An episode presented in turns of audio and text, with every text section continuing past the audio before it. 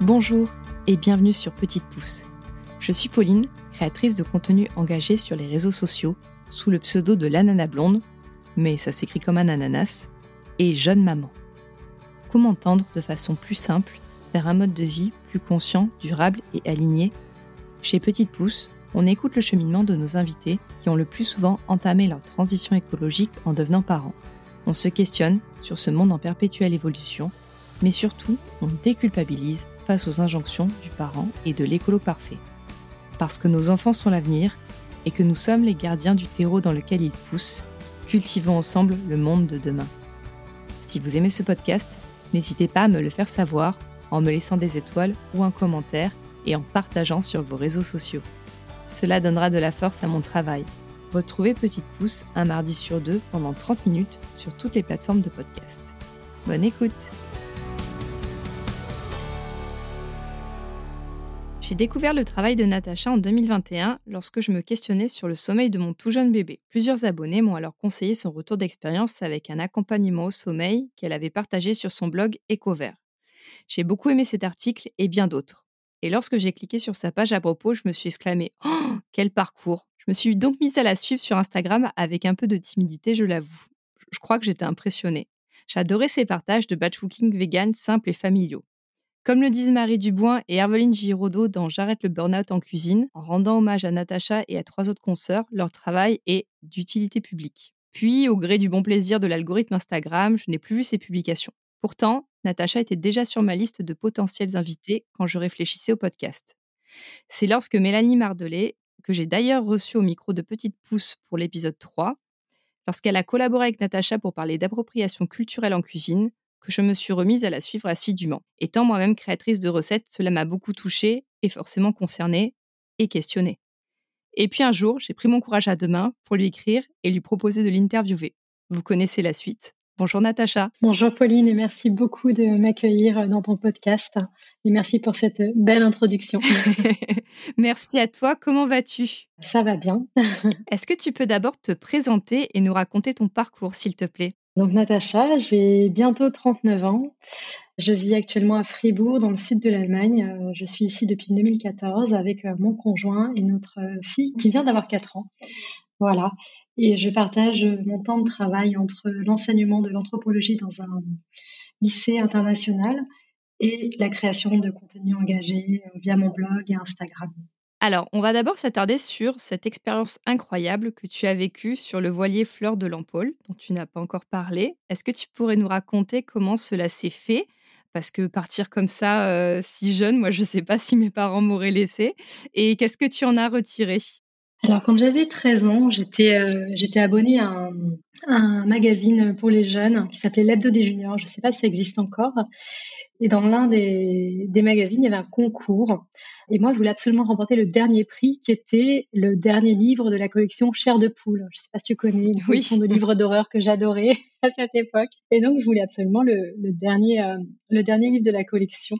Donc, j'ai rempli les petits papiers, j'ai renvoyé, j'ai participé au concours. Et puis, euh, quelques semaines après, j'ai reçu un, un appel de l'aide des juniors m'annonçant que j'avais gagné le premier prix du concours, qui était une semaine de stage sur un voilier qui s'appelait Fleur de Rampol.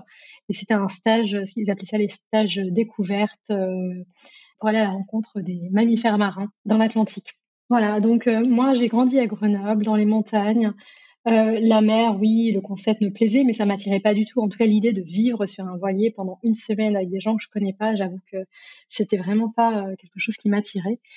Et puis finalement, les vacances d'été sont arrivées. J'avais pas, j'avais pas de vacances de prévues, euh, pas de voyage de prévu, rien du tout. Donc ma maman m'a dit, écoute, tu l'as gagné. C'est, voilà, c'est des vacances gratuites qui, te sont offertes. Pourquoi est-ce que tu n'irais pas en profiter? Je me suis motivée. Je me suis dit, pourquoi pas? J'ai pas grand chose à perdre. Si une semaine, peut-être je m'en irai, je sais pas. J'y suis allée et finalement, je suis rentrée de, cette semaine vraiment euh, émerveillée, émerveillée par euh, par cette expérience de, vie en mer pendant une semaine. Et puis aussi fascinée par l'histoire de ce bateau, Fleur de l'Empole, qui était un, un vieux gréement, donc un, voilier en bois, 21 euh, mètres de long, qui a déjà toute une histoire. Et c'est alors que j'ai découvert euh, l'organisation, tout l'organisme derrière le voilier, euh, les voyages qu'il qui faisait en dehors des, stages d'été. Euh, et donc Charles, qui était à la tête de cet organisme, embarquait chaque année une dizaine de jeunes à travers le monde dans le but de rencontrer différents peuples sur différentes îles et puis de partager leur quotidien. Voilà. Et à ce moment-là, en fait, il préparait le tout dernier voyage de, de Fleur de Lampol. C'était, ça faisait 20 ans qu'il faisait ça avec des jeunes et il avait envie de passer à autre chose. Et avant de passer à autre chose, il avait envie de faire un tour du monde sur trois ans. Ça m'a tout de suite emballé, surtout que à mon retour de mon, stage d'une semaine, la cinquième diffusait les films de l'expédition précédente. Donc moi, j'ai passé l'été, le reste de l'été à regarder ça tous les jours et ça me faisait vraiment, vraiment rêver. Voilà, donc quand je suis rentrée chez moi, j'ai tout de suite demandé euh, le dossier de candidature. J'ai commencé à le remplir de mon côté, euh, mais il faut savoir qu'il y avait une partie à remplir par les parents. Quand j'en ai parlé à ma maman, elle a fait mine de rien entendre en fait. voilà. Donc c'est vrai quand tu dis euh, tes parents t'auraient pas laissé partir, mais ma maman n'était pas forcément très très motivée non plus. Mais bon, il fallait que les parents euh, bah, donnent leur accord forcément, puis montrent qu'ils étaient prêts à être derrière leurs enfants, à les soutenir parce que parce qu'on allait embarquer pour pour un an globalement. Hein. À l'âge de, on avait entre 12 et 14 ans au départ, donc on était quand même assez jeunes. Il était important pour le personnel encadrant de sentir que les parents étaient euh, était vraiment là derrière les enfants aussi. Et puis, euh, on se rapproche de la deadline, fin mars. Moi, ça faisait déjà des mois que mon dossier était prêt. Il y avait un reportage photo à faire, une rédaction. Enfin bon, j'avais tout fait. Et puis, et puis, j'arrêtais pas de taper ma maman. Et puis, elle a fini par regarder un peu mon dossier de plus près. Et puis aussi toutes les informations relatives à l'expédition. Et en fait, quand elle a vu qu'il y avait, qu'il y aurait certainement des centaines et des centaines de candidatures pour seulement 10 places, elle s'est dit, mais de toute façon, ma fille n'a aucune chance d'avoir une place. Donc, je vais remplir ma partie du dossier pour qu'elle ne puisse pas me reprocher de ne pas l'avoir soutenue dans son projet. Voilà, c'est comme ça, en fait, que ma maman a rempli sa partie du dossier et que, ben, j'ai fini par partir. Donc après ça, il y a eu plusieurs étapes de sélection. Il y a eu trois étapes de sélection en tout. Et puis en fait, euh, au fil euh, des semaines, ma maman a vu que je passais euh, d'une étape à l'autre et que voilà. Et finalement, plus elle en a, enfin plus elle en a appris sur le projet. et puis surtout quand elle a, quand elle a rencontré le personnel encadrant, qu'elle a vu le bateau de ses propres yeux, qu'elle a été rassurée et qu'elle s'est dit ok, euh, ma fille n'embarque pas dans n'importe quoi. Euh, il y a des gens de confiance euh, qui vont l'accompagner. Et du coup, ben, c'est comme ça qu'elle m'a laissé partir. le cœur gros, hein, mais, mais bon. Et c'est qu'après, c'est que quelques années après, qu'elle m'a dit combien c'était difficile et combien elle a pris sur elle pour pas me gâcher mon plaisir et, et pour sentir que, ben, pour que je sente qu'elle était vraiment avec moi dans cette aventure. Donc euh, aujourd'hui encore, je m'en suis, extrêmement reconnaissante de m'avoir euh, permis de faire ce voyage et surtout maintenant que je suis maman. Euh, bon, ma fille a encore 4 ans, donc c'est pas demain qu'elle va me demander à partir sur un voilier, mais c'est vrai que du coup, je, réalise ce que ça a dû demander à ma maman de me laisser partir à, un si jeune âge, euh, loin d'elle. C'était en 98, ans, donc on n'avait pas téléphone portable, pas Internet, euh, on correspondait par courrier, donc euh, tu imagines bien, ça prenait des semaines avant qu'elle puisse avoir de, mes nouvelles. Et puis quand on abordait des îles où il y avait une cabine téléphonique, ce qui n'était pas toujours évident, ben, je passais un coup de fil, mais alors, on se parlait peut-être une fois par mois. Finalement, c'est quand on devient parent à notre tour qu'on réalise parfois ce que ça a coûté à nos propres parents ou alors les choix qu'ils ont faits. Il y a des choses, je pense qu'il faut être dans cette position pour, euh, comprendre en fait. Complètement. Est-ce que c'est de là qu'est venu ton déclic pour la préservation de l'environnement ou c'était déjà euh, avant? Je pense que c'est un sujet qui m'intéressait un peu avant. L'idée était là, mais il n'y avait pas d'engagement particulier. Euh, oui, je disais que c'était important de préserver la planète, ceci, cela, mais je ne savais pas vraiment ce que ça voulait dire concrètement. Et puis, euh, je dirais que oui, finalement, c'est qu'en partant sur, sur ce voilier, en allant à la rencontre de personnes qui dépendaient vraiment de leur environnement immédiat au quotidien pour répondre à leurs besoins, que ce soit pour se nourrir, euh, s'habiller, avoir un toit sur leur tête, etc., que j'ai réalisé ce que ça voulait dire protéger l'environnement et quel impact en fait nos choix à l'autre bout du monde pouvaient avoir sur des populations qui étaient très dépendantes euh, de l'environnement naturel qui, les entourait. Oui, parce que ce sont celles qui sont touchées le plus directement par le réchauffement climatique. Mmh du coup, après, donc, tu continues tes études et après donc, tes études d'anthropologie et de communication à l'Université de Londres, tu deviens professeur de français à Oxford pendant quelques années. Puis tu pars t'installer sur l'île de Vancouver où tu travailles dans un lycée international. Est-ce que c'était tracé pour toi de te diriger vers l'enseignement? Qu'est-ce que tu aimes dans ton métier? Alors, j'avais pas du tout prévu de devenir prof. Au départ, je voulais être journaliste. Euh, c'est dans ce sens que je me suis lancée dans des études d'anthropologie de communication. J'ai euh, choisi une spécialité en journalisme. Mon, mon rêve, c'était de d'écrire des articles, de travailler pour des magazines comme le National Geographic, tu vois. Et puis finalement, à ce moment-là, j'étais en Angleterre, j'étais euh, j'étais en couple avec un Anglais. Et en fait, moi, je, voulais écrire parce que j'aimais la langue française, je voulais écrire en français. Bon, le contexte dans le, lequel j'étais ne s'y prêtait pas du tout finalement. Et c'est comme ça que je me suis dirigée vers l'enseignement, en fait, l'enseignement du français. Euh, à ce moment-là, il y avait une grosse euh, pénurie de, de, profs de langue, donc j'ai pu bénéficier d'une bourse pour, euh, pour poursuivre mes études à Oxford et faire une formation pour obtenir mon diplôme d'enseignante.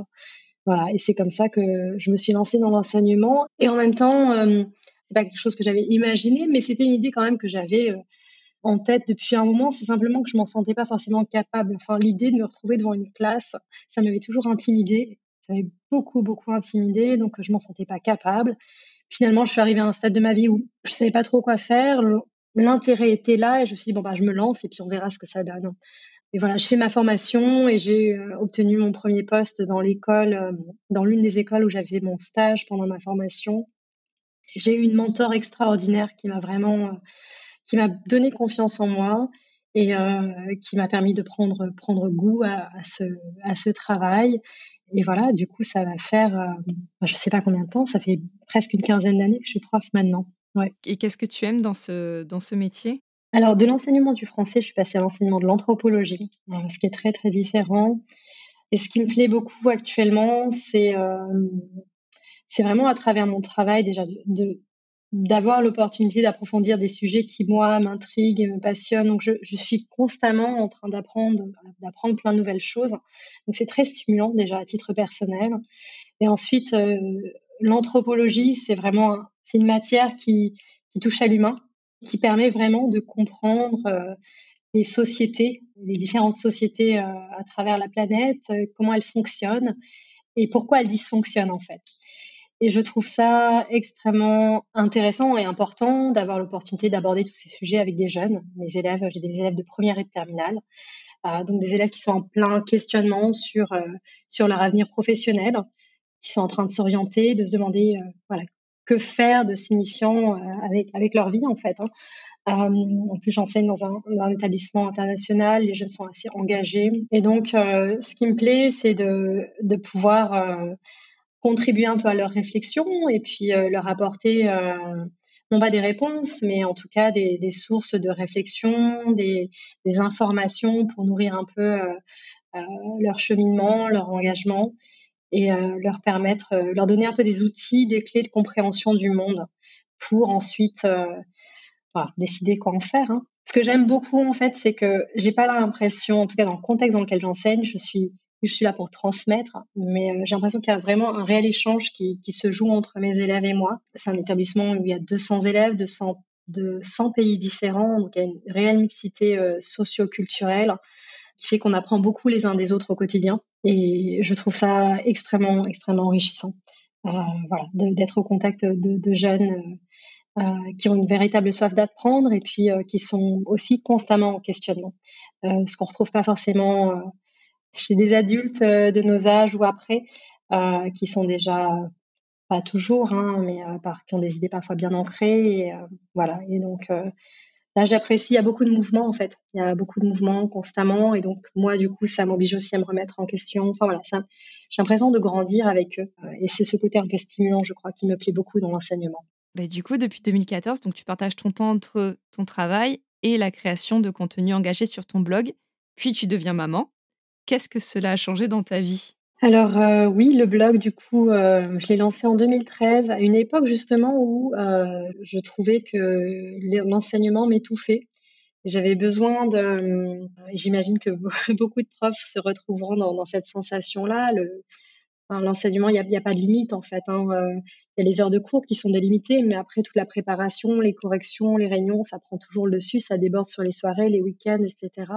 Et en plus, à ce moment-là, donc j'enseignais au Canada dans un internat, je vivais sur le campus. Voilà, donc le travail, c'était vraiment mon quotidien, 24 heures sur 24, 7 jours sur 7.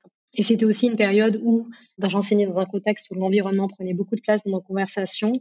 Et en même temps, je réalisais que concrètement, c'était voilà, c'était très abstrait. Concrètement, euh, on parlait beaucoup de l'environnement, on parlait beaucoup de euh, l'importance de, changer certaines structures, etc. Mais à notre échelle, à, titre individuel, on faisait très très peu de choses pour réduire notre empreinte écologique euh, en tant qu'institution. Et donc j'ai lancé mon blog dans le désir de mettre en avant tout ce qu'on pouvait faire à notre échelle, ce qui, ce qui était accessible, ce qui était à notre portée.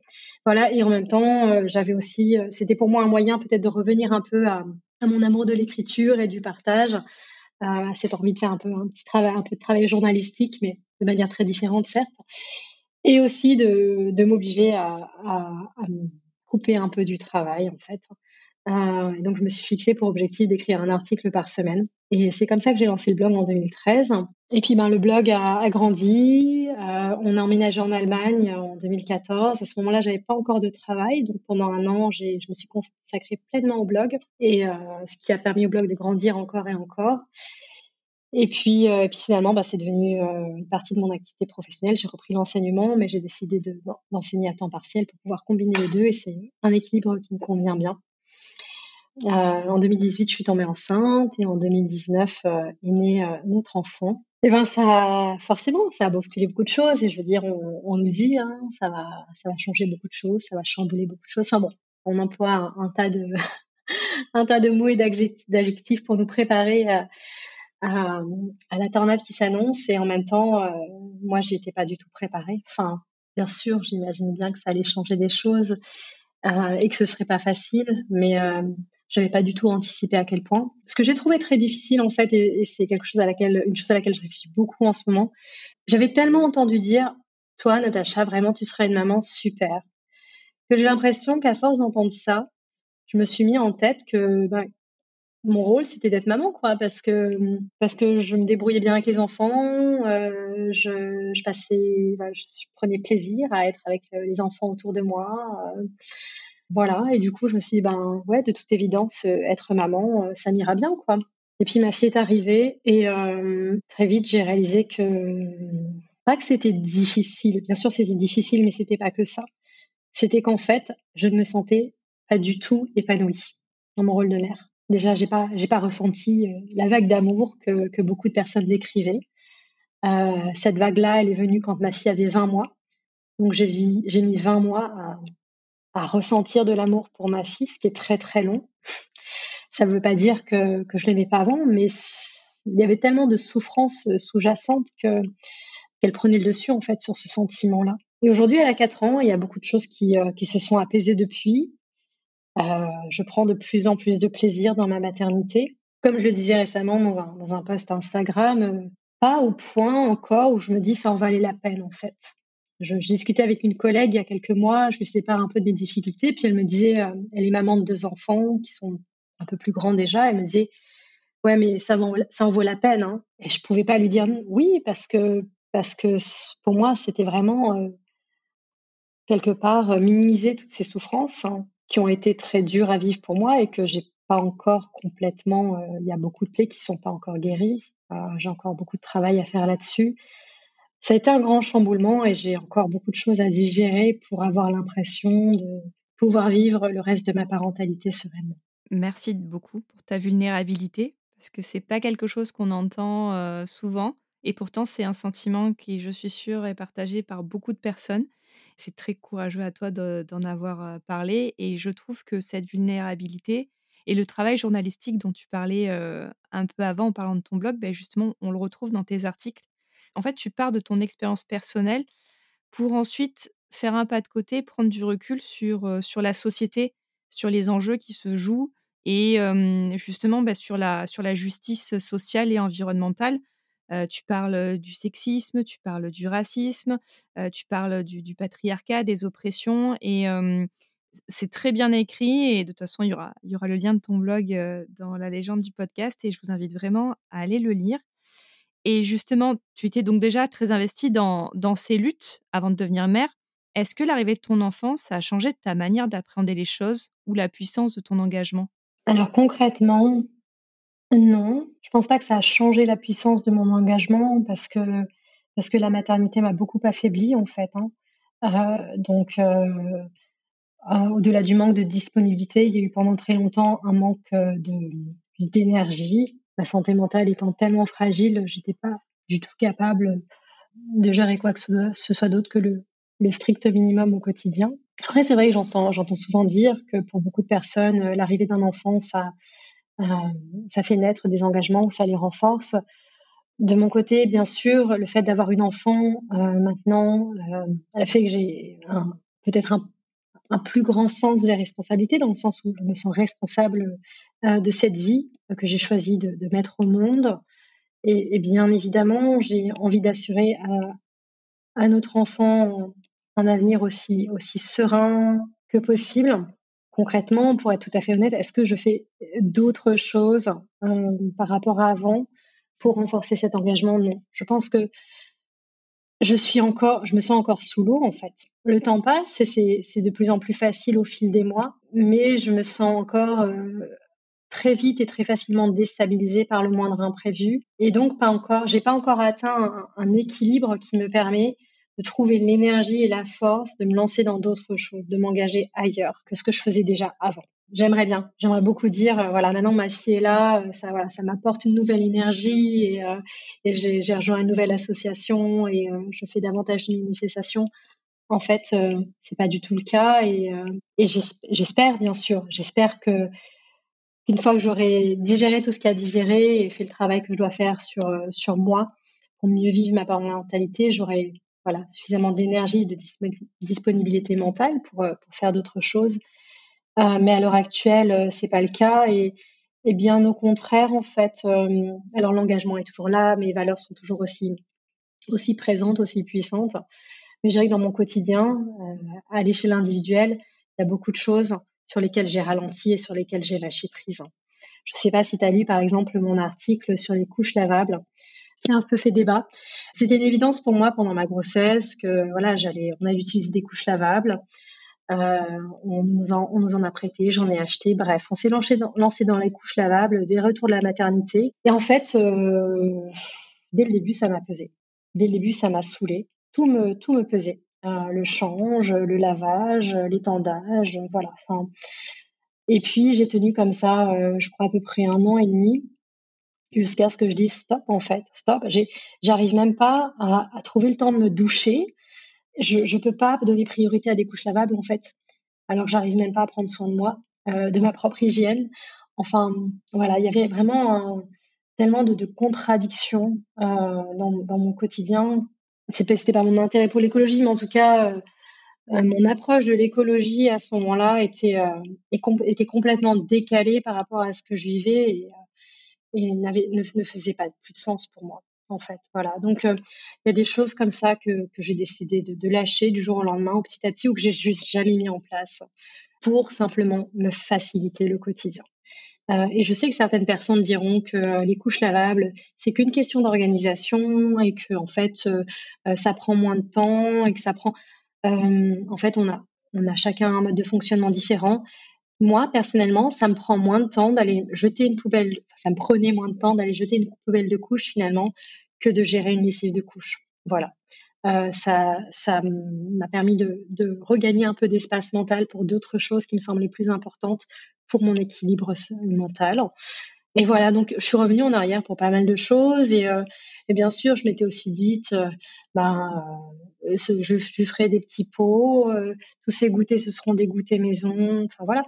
Mais quand j'ai réalisé qu'en fait, j'arrivais même pas à trouver le temps de moi, juste de manger un petit déjeuner, en fait, le, le fait même de cuisiner maison pour qui que ce soit, c'était même plus une option, tu vois. Voilà, donc il y a plein de choses comme ça euh, sur lesquelles je suis un peu revenue en arrière, on va dire.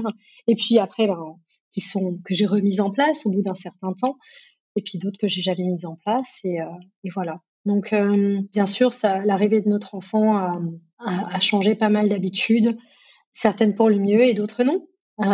mais c'est l'équilibre que j'ai trouvé. Ah, je me retrouve beaucoup dans ton discours parce que, beh, déjà quand tu parlais de tes engagements, avant l'arrivée de mon fils, j'avais un discours, notamment sur les réseaux sociaux qui était beaucoup plus engagé et militant et depuis qu'il est là, je me sens tellement sous l'eau que j'ai pas la l'énergie en fait de de m'engager dans des discours parce que je sais que je vais débattre en message privé c'est pour ça aussi que j'ai choisi le podcast parce que c'est différent comme média, heu et comme source de diffusion. Mais oui, je comprends et puis pareil pour le quotidien, à un moment donné, il y a des choses, heu, bah, que j'ai lâchées je me sentais pas alignée, des choses, je me sens toujours pas alignée, mais je pense que prendre soin de soi, c'est la priorité. Déjà les déjà les besoins, heu, primaires, enfin voilà, se doucher, manger, enfin c'est la base quoi en fait, heu, c'est bien sûr que c'est la priorité par rapport à par rapport à d'autres choses. C'est le principe des vases communicants. Si toi tu es pas rempli, tu peux pas t'occuper des autres en fait. Donc donc voilà, je me retrouve beaucoup dans dans ce que tu dis et par rapport au quotidien, donc bah, en fait, donc tu es également l'autrice de 21 éco-défis pour prendre soin de soi. On a parlé justement de prendre soin de soi et de la planète, donc qui n'est malheureusement plus mis en vente depuis le mois de janvier à cause des enjeux économiques des maisons d'édition. Est-ce que tu peux nous dire de quoi parlait ton livre? Combien de temps tu as mis à l'écrire? Et si c'était à refaire, est-ce que tu changerais quelque chose? Alors, heu, oui, heu, 21 éco-défis, pour prendre soin de soi et de la planète. C'est un livre, heu, qui est sorti le 12 mars, heu, 2020, donc heu, quelques jours après, avant le 1er confinement. Donc un timing un peu malheureux. Mais heu, c'est un projet sur lequel j'avais commencé à travailler, hem, quelques années auparavant, en fait, quand une 1re médis maison d'édition m'avait contactée. J'avais signé un contrat qui s'est révélé être, heu, malhonnête. Donc j'ai mis fin au contrat, mais je me suis retrouvée avec, un début de manuscrit sur les bras et puis un projet dans lequel je m'étais déjà beaucoup investie.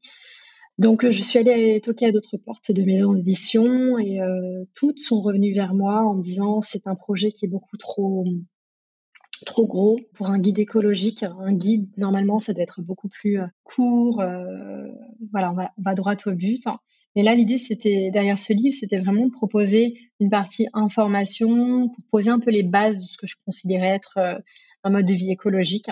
Donc apporter vraiment des données sur différents différents aspects, que ce soit l'impact des déchets, l'impact de la consommation de viande et cetera, pour ensuite proposer différents défis à mettre en place au quotidien, dans tous les domaines du quotidien. Donc aussi bien la garde-robe que, hem, heu, les cosmétiques, l'alimentation évidemment, mais aussi, le choix des fourniss du fournisseur d'électricité, de sa banque et cetera. Donc l'idée, c'était vraiment, d'offrir une, vision globale de l'écologie du quotidien, avec quelques pistes d'action, heu, collectives aussi. Voilà et j'ai eu beaucoup de mal à trouver une maison d'édition qui, qui croit en ce projet et puis j'avais vraiment mis l'idée de côté jusqu'à ce que je croise le chemin des éditions Ulmer et à ce moment-là, j'étais enceinte, en fait. J'étais déjà enceinte, heu, de 3 mois et je me suis dit: «Mince, je trouve enfin une maison d'édition qui est intéressée, mais heu, mais je suis enceinte et heu, comment je vais faire, quoi?» Bon, finalement, heu, j'ai signé. J'ai accouché en février et je devais remettre mon manuscrit, l'été suivant.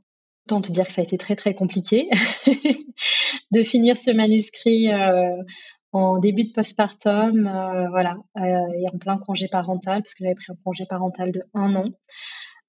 Donc j'avais, aucun mode de garde pour notre enfant. Mon mari travaillait et j'avais ce manuscrit sur les bras et une enfant qui ne faisait pas de sieste et qui se réveillait 10 fois par nuit. Bref, j'ai fini par le rendre, avec 2 mois de retard, mais je l'ai fini. Et puis il est sorti. Sa sortie a été on va dire l'élan de la sortie a été vraiment freiné par le confinement. Il est sorti, puis 3 jours après, les librairies fermaient. Donc le livre a pas pu être promu comme un un livre, heu heu, peut l'être en temps normal.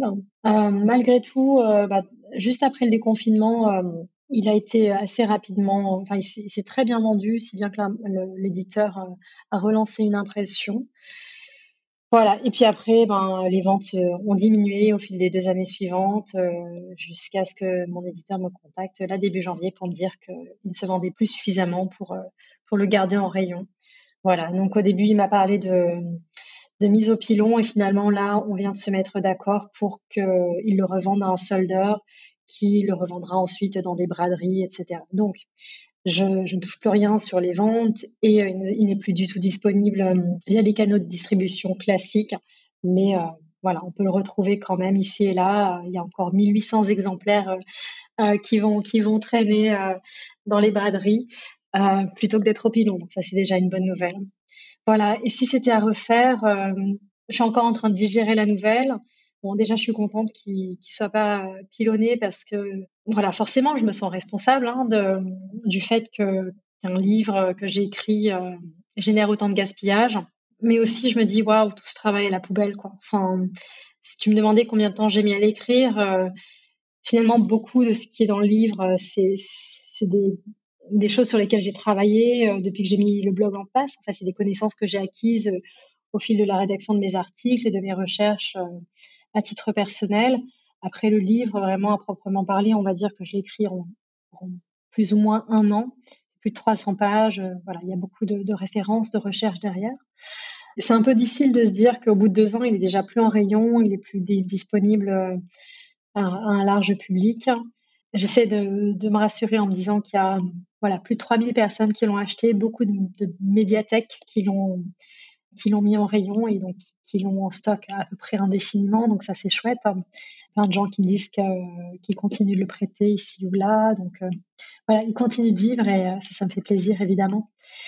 Et en même temps, quand je pense à tout le travail qu'il y a derrière et au peu de temps qu'il a à, sa courte durée de vie finalement, deux ans, c'est quand même assez peu pour un livre.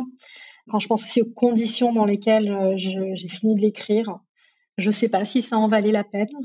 J'ai vraiment beaucoup, beaucoup, beaucoup de mal. Et si c'était à refaire, euh, je veux dire, quand je l'ai fait, je savais que c'était vraiment, c'était vraiment la, limite en termes de timing. Il y a tellement de guides écolos qui avaient déjà été publiés à ce moment-là.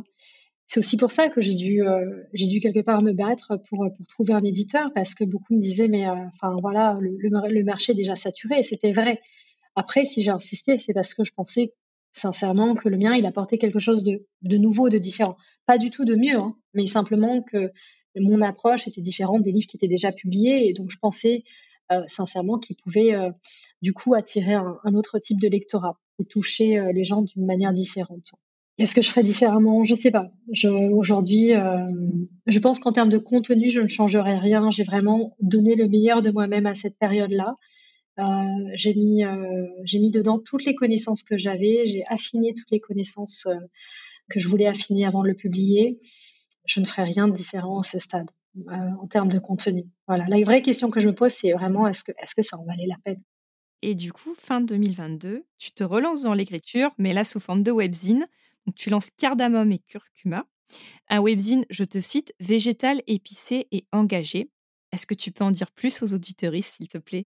J'avais très envie euh, de lancer quelque chose, euh, de lancer un webzine, enfin en tout cas de, créer un support qui me permette euh, d'aller un petit peu au-delà de ce que je proposais sur le blog, trouver une manière de combiner un peu mes connaissances en anthropologie et mon intérêt pour l'écologie et pour la cuisine végétale. Voilà, c'est comme ça qu'est est né ce support. Et à travers cardamome et curcuma, j'ai envie de déjà de de proposer euh, des recettes végétales de saison à base d'épices parce que je viens d'une famille indienne, donc les épices, euh, ça, ça me nourrit depuis ma, plus tendre enfance et, euh, et, je prends énormément plaisir à cuisiner avec hein, au quotidien. Donc j'avais envie de partager un petit peu cette passion et ce savoir qui m'a été transmis par, par ma famille et par toutes les personnes qui cuisinent dans ma famille autour de moi. Et, et puis j'avais envie de prendre le temps d'aborder des sujets un peu plus un peu plus délicats, euh, comme l'appropriation culturelle, comme le racisme, que je n'aborderais pas forcément sur le blog, bah, pour me préserver quelque part en fait.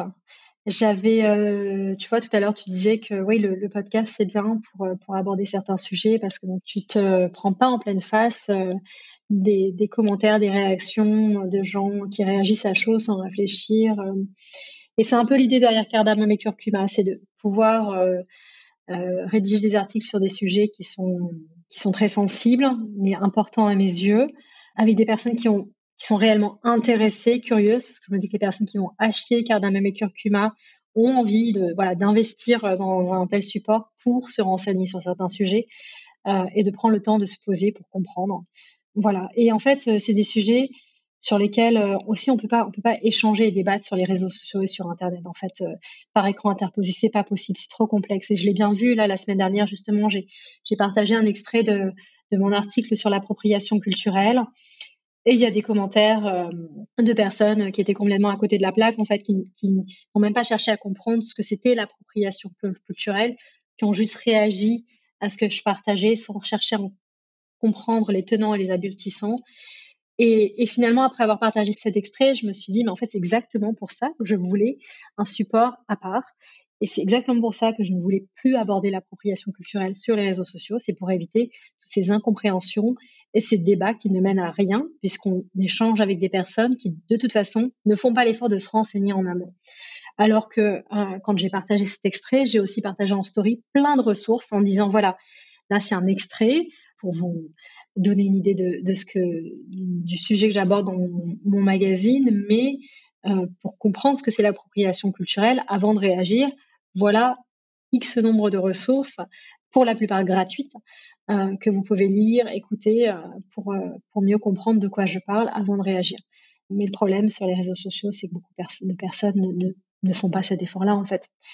Voilà, donc avec Ardamem Kurkuma, j'avais surtout envie de finalement de m'offrir moi un espace de partage qui soit un peu plus safe et qui me permette d'aller en profondeur aussi sur certains sujets euh, ce que je pourrais pas faire euh, sur le blog. C'est pour ça que c'est un, support payant, c'est que ça m'a demandé, ce premier numéro m'a demandé six semaines de travail. Voilà, donc, euh, l'idée aussi, c'est que, je puisse être rémunérée pour toutes ces recherches et ce travail de rédaction. Oui, parce que comme tu dis, au niveau des ressources, je crois qu'il y en a presque une dizaine à la fin de Cardamome et Curcuma, quand justement au sujet de l'appropriation culturelle. Oui, je suis d'accord avec toi, les réseaux sociaux, c'est pas du tout l'espace pour, pour en débattre.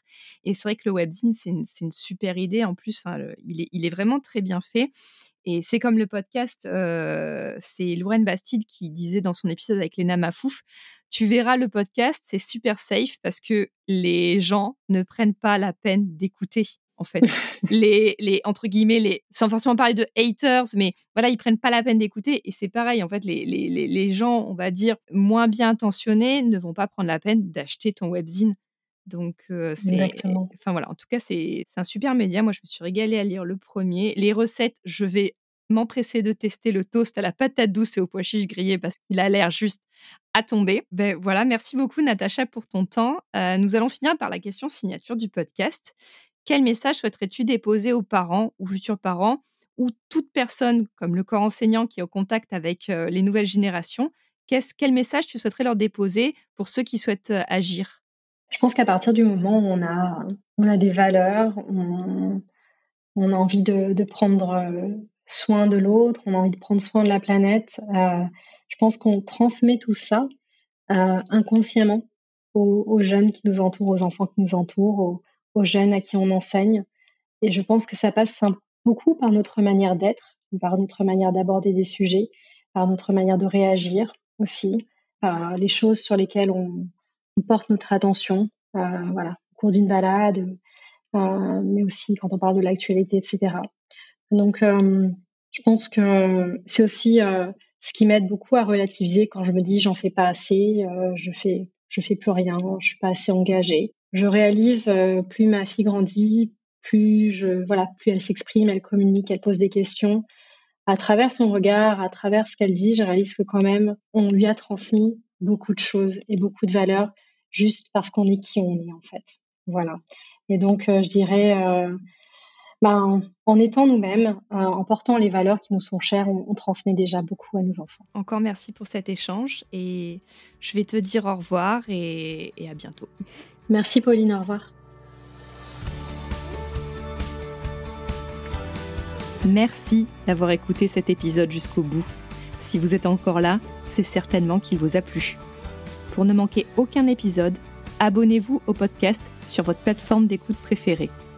Vous pouvez également me suivre sur Instagram, at l'ananasblonde, pour découvrir ma vie de maman, entrepreneur et écolo qui fait de son mieux. Je vous souhaite une belle journée ou soirée et vous dis à bientôt sur Petite Pouce.